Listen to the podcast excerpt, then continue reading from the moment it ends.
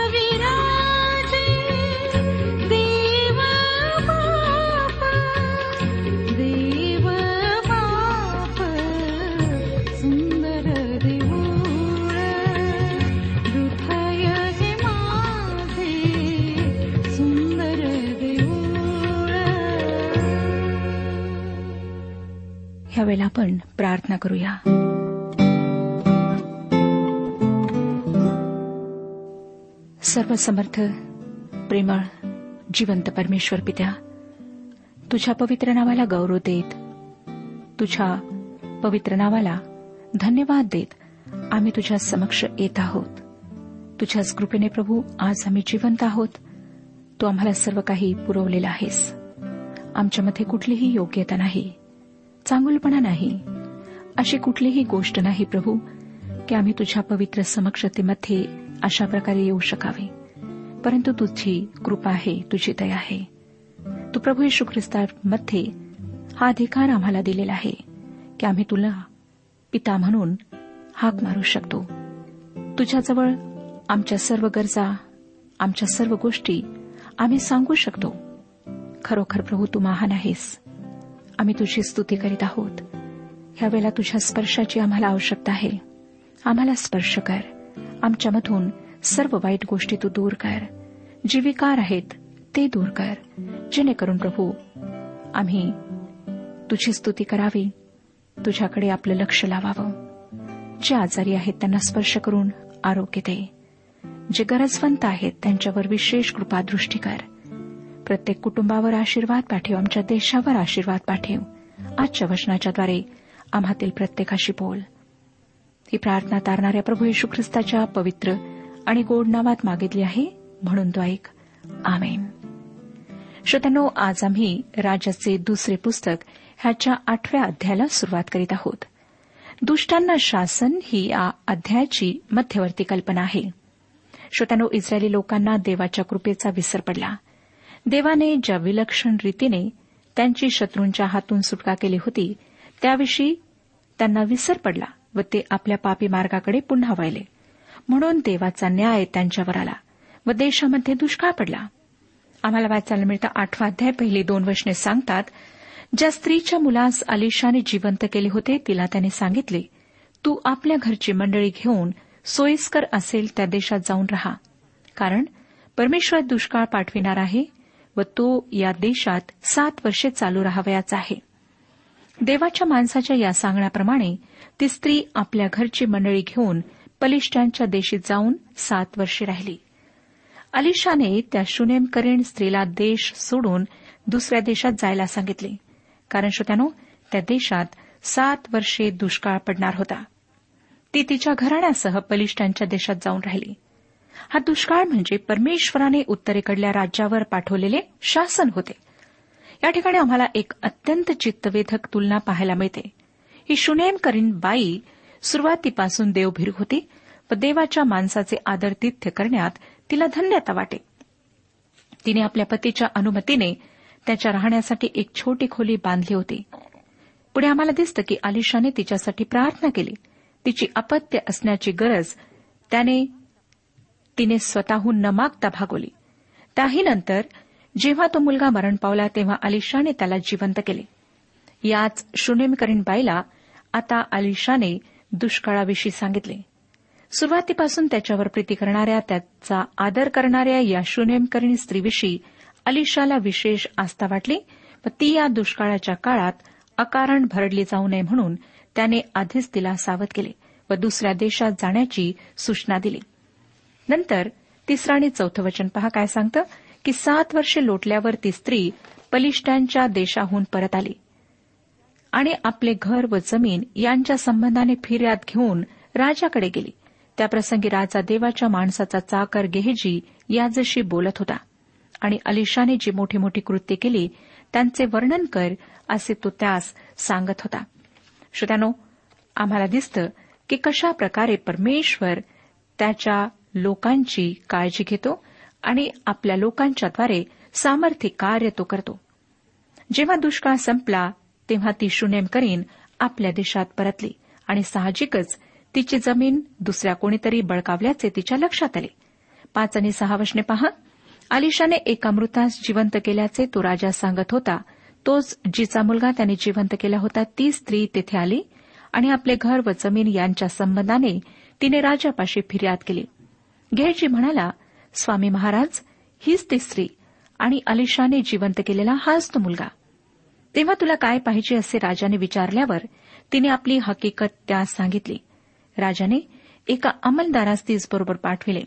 त्यास त्याने सांगितले तिचे जे काही आहे ते सर्व आणि तिने देश सोडिला तेव्हापासून आजपर्यंतचे तिच्या शेताचे उत्पन्न तिला मिळवून देण्याची तजवीज कर.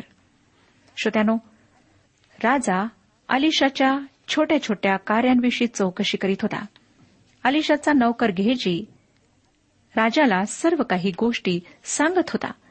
आणि जेव्हा राजाला ह्या स्त्रीविषयी समजले तेव्हा त्याने तिचे सर्व उत्पन्न तिला मिळावे अशी विशेष व्यवस्था केली.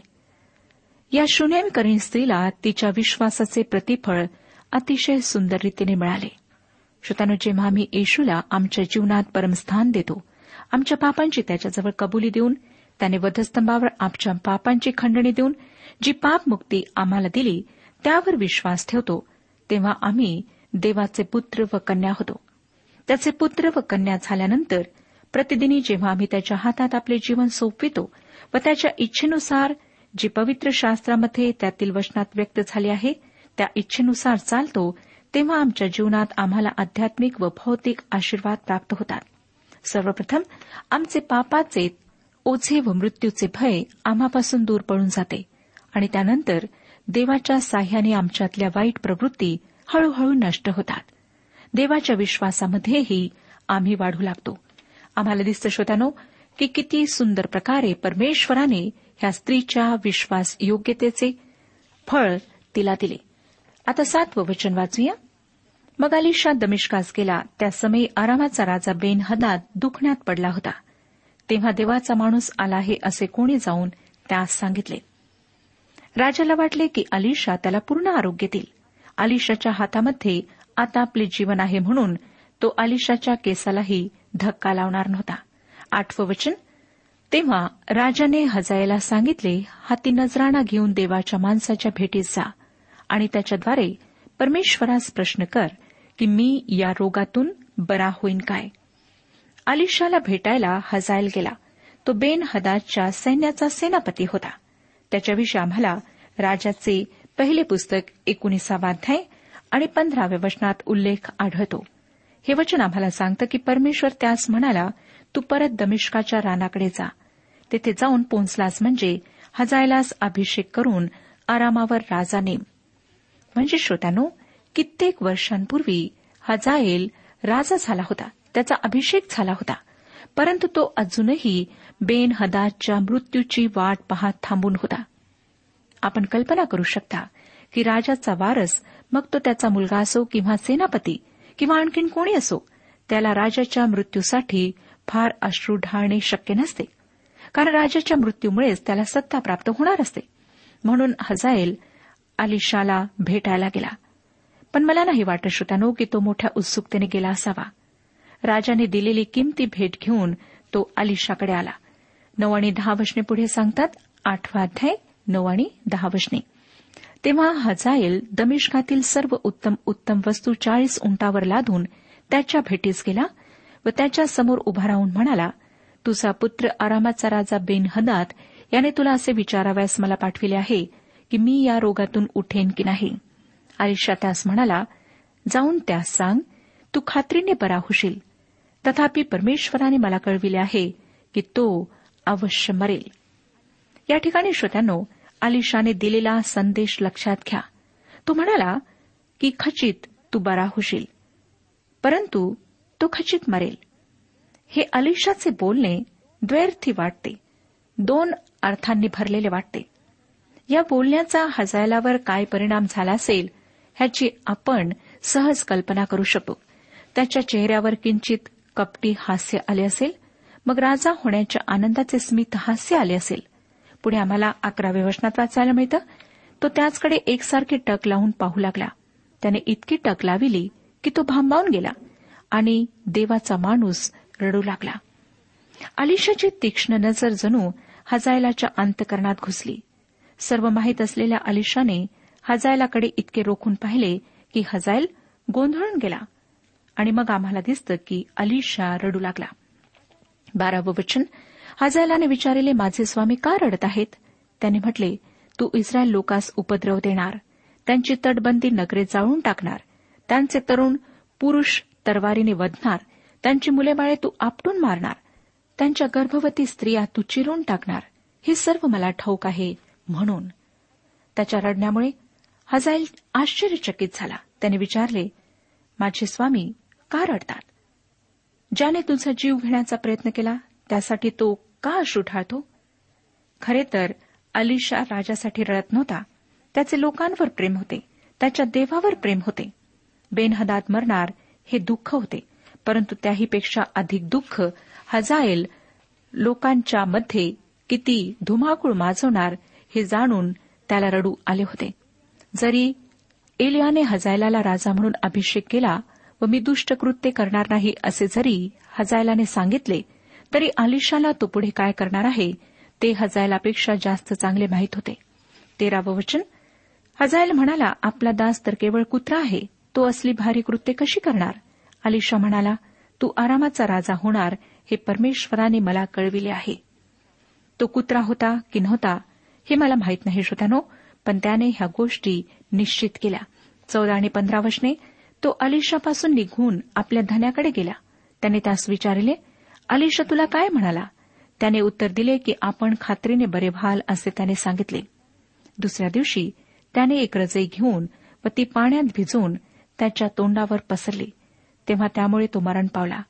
त्याच्या जागी हजायल राजा झाला. श्रोत्यानो हजायल हे कृत्य करणार हे अलिशाने आधीच जाणले होते. त्याच्या हजायलाजवळ दिलेल्या निरोपाचा अर्थ असा की तो बरा होणार. या गोष्टीचा राजाला आनंद होईल व तू त्याला तेच सांगणार आहेस परंतु तू त्याला बरे होऊ देणार नाहीस. आलिशाचे हे भविष्य खरे ठरले कारण त्याच्याद्वारे परमेश्वराने ते विदित केले होते. सेनाधीश परमेश्वर सर्वज्ञ आहे तो अंतर्याम व हृदय पारखणारा देव आहे. हजायलाप्रमाणे जरी दुसऱ्यांच्या समोर आपण स्वतःचा दुष्टपणा लपवतो तरी परमेश्वरापासून आम्ही तो लपवू शकणार नाही. तो आमचे उठणे बसणे बाहेर जाणे आत येणे सर्व काही जाणतो. आम्ही पुढच्या क्षणी काय करणार आहोत हे देखील त्याला ठाऊक असते. आता सोळा ते अठरा वचने सांगतात इस्रायलाचा राजा आहाब याचा पुत्र योराम याच्या कारकिर्दीच्या पाचव्या वर्षी यहोशफाट यहुदाचा राजा होता त्यावेळी त्याचा पुत्र यहोराम हा राज्य करू लागला. तो बत्तीस वर्षांचा असता राज्य करू लागला. त्याने इरुश्लिमेत आठ वर्षे राज्य केले. आहाबाच्या घराण्याप्रमाणे इस्रायलाच्या राजाच्या रीतीप्रमाणे तो चालला. त्याने अहाबाच्या कन्येशी लग्न केले. परमेश्वराच्या दृष्टीने जे वाईट ते त्याने केले. श्रोतानो आता आपणाला समजले असेल की देवाला मिश्र विवाह का पसंत नाहीत. जरी देवाचे भय धरणाऱ्या यहोशाफाटाचा यहोराम मुलगा होता तरी त्याने अहाब व इस्बेल सारख्या दुष्ट आईवडिलांच्या मुलीशी विवाह केला व तो तिच्या दुष्ट प्रभावाखाली राहिला. आणि तो इस्रायलाच्या राजांच्या मागे चाला. या ठिकाणी आम्ही पाहतो की मोठे राष्ट्र इस्रायलचा रास होत चालला आहे. अदम व लिबना यांनी त्याविरुद्ध बंड केले. त्यानंतर यहोराम मरण पावला व त्याच्या जागी आजा यहुदाचा राजा झाला. त्याने आरामाच्या राजाशी लढण्याकरिता इस्रायलच्या राजाशी योरामाशी संगनमत केले. त्यात योराम जखमी झाला आणि त्या जखमा बऱ्या व्हाव्यात म्हणून तो इस्रेलास गेला. नंतर एकोणतीसावं वचन आम्हाला सांगतं राजाचे दुसरे पुस्तक आठवाध्याय आणि एकोणतीसावे वचन. योराम राजा हजाईलाशी रामा येथे लढताना आरामी लोकांच्या हातून जे घाय त्यास झाले होते ते बरे व्हावे म्हणून इस्रेल येथे गेला. आहाबाचा पुत्र योराम हा इस्रेल येथे आजारी होऊन पडला होता. म्हणून योदाचा राजा यहोराम याचा पुत्र आहजा त्याच्या समाचारास गेला. श्रोतानो आता पुढच्या अध्यायात या इस्रेल येथे जखमी अवस्थेत असलेल्या योरामाचे काय झाले ते आम्ही पाहणार आहोत.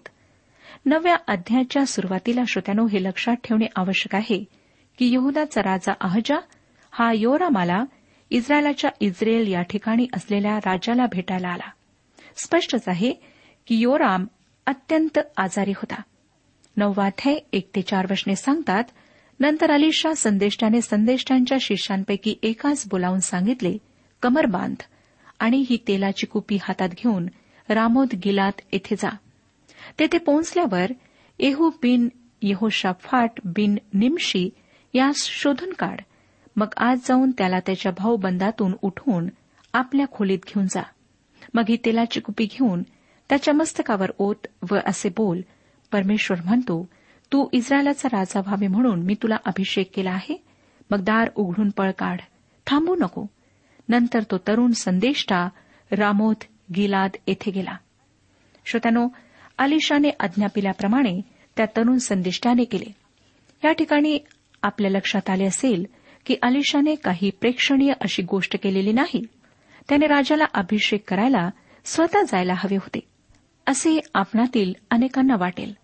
शमोलाने शौल्याला राजा होण्यासाठी अभिषेक केला त्यानंतर दाविदाला राजा होण्यासाठी अभिषेक केला. अशा प्रकारे अभिषेक करणाऱ्यांपैकी अलिशाने एक व्हायला पाहिजे होते असे आपणाला वाटत असेल. परंतु अलिशाने तसे केले नाही. त्याने येहूला राज्याभिषेक करण्यासाठी एका तरुण संदिष्टाला पाठवले. त्याने ही गोष्ट गुप्तपणे व खासगीरित्या केली. तसे करण्यामागे कदाचित असा हेतू असावा की या तरुण संदिष्टाच्या हेतूविषयी कोणाला शंका येऊ नये.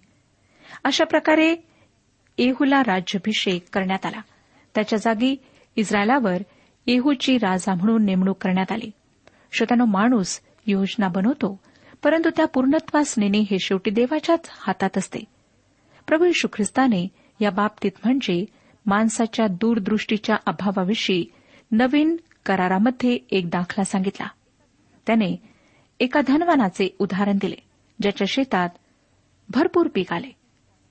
आणि पीक साठवायला कोठारे लहान पडतात म्हणून ती पाडून त्याने मोठी करण्याचा विचार केला. आणि त्याने मनात म्हटले की मी आपल्या जीवाला म्हणेन हे जीवा तुला पुष्कळ वर्षांपुरता माल ठेवलेला आहे. तू विसावा घे खा पी आनंदित रहा. परंतु देवाने त्याला म्हटले अरे मूर्खा याच रात्री तुझा जीव तुझ्या जवळून मागितला जाईल तेव्हा ज्या वस्तू तू तयार केल्यात त्या कोणाच्या होतील? श्रोत्यानो योरामाची स्थिती तशीच होती. जेव्हा परमेश्वराला विसरून आम्ही आमच्या शहाणपणाने योजना बनवतो स्वतःच्या योजना बनवून नंतर परमेश्वराचा आशीर्वाद मागतो तेव्हा आमची स्थिती या मूर्ख श्रीमंत माणसासारखी होते. योरामाची तर त्याहूनही अधिक वाईट स्थिती होती. आता योराम अहजा व येहू यांचे काय झाले ते आपण पाहणार आहोत. योराम व अहजा एकत्र असताना एका पहारेकऱ्याने येऊन सांगितले की घोडेस्वार येत आहेत.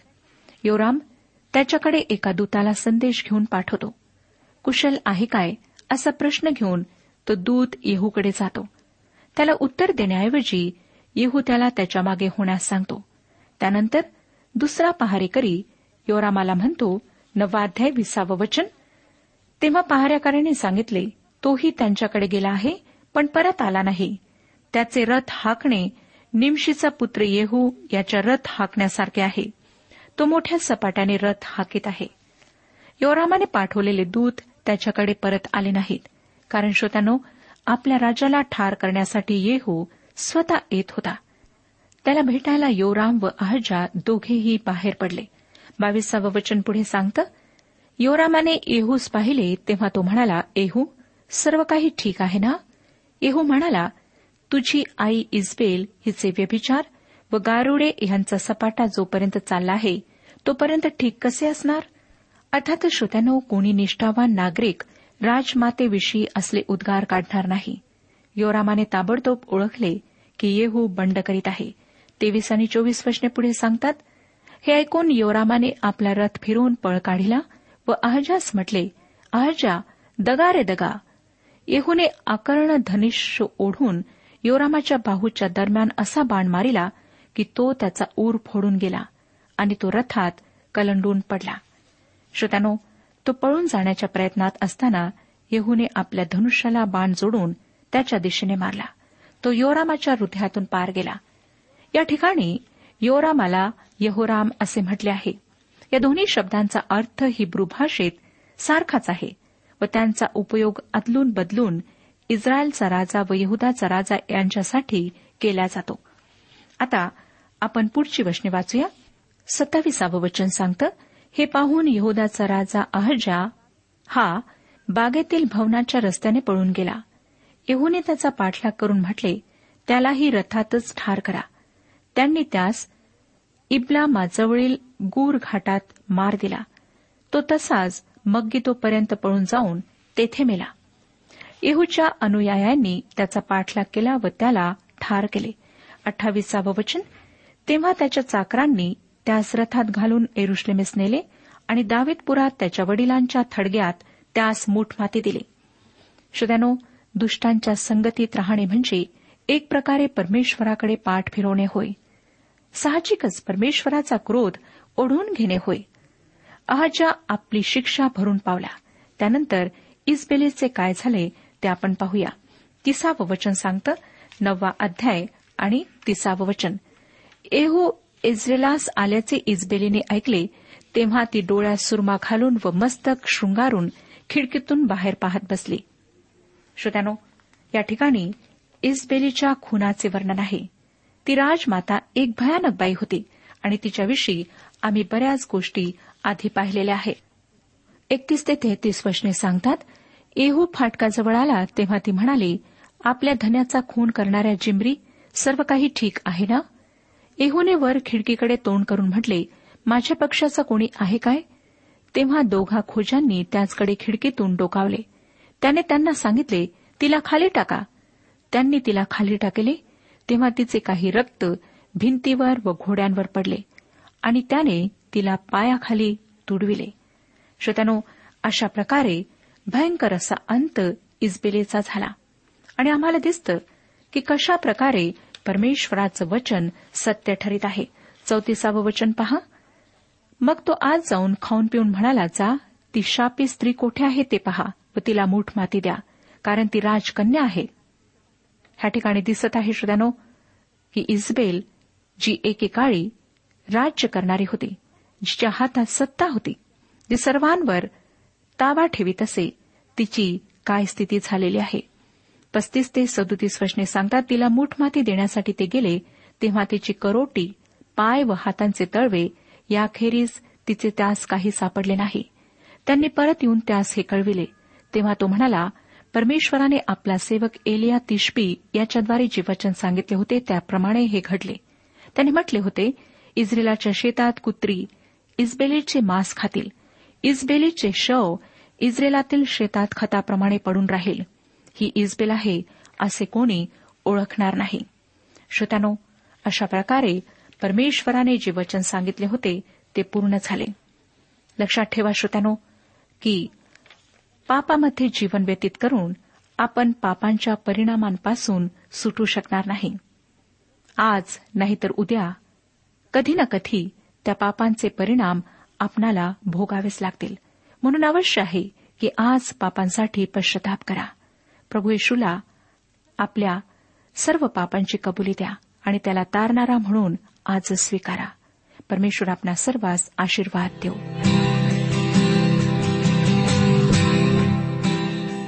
आजच्या उपासना कार्यक्रमात परमेश्वराच्या जिवंत वचनातून मार्गदर्शन आपण ऐकलं.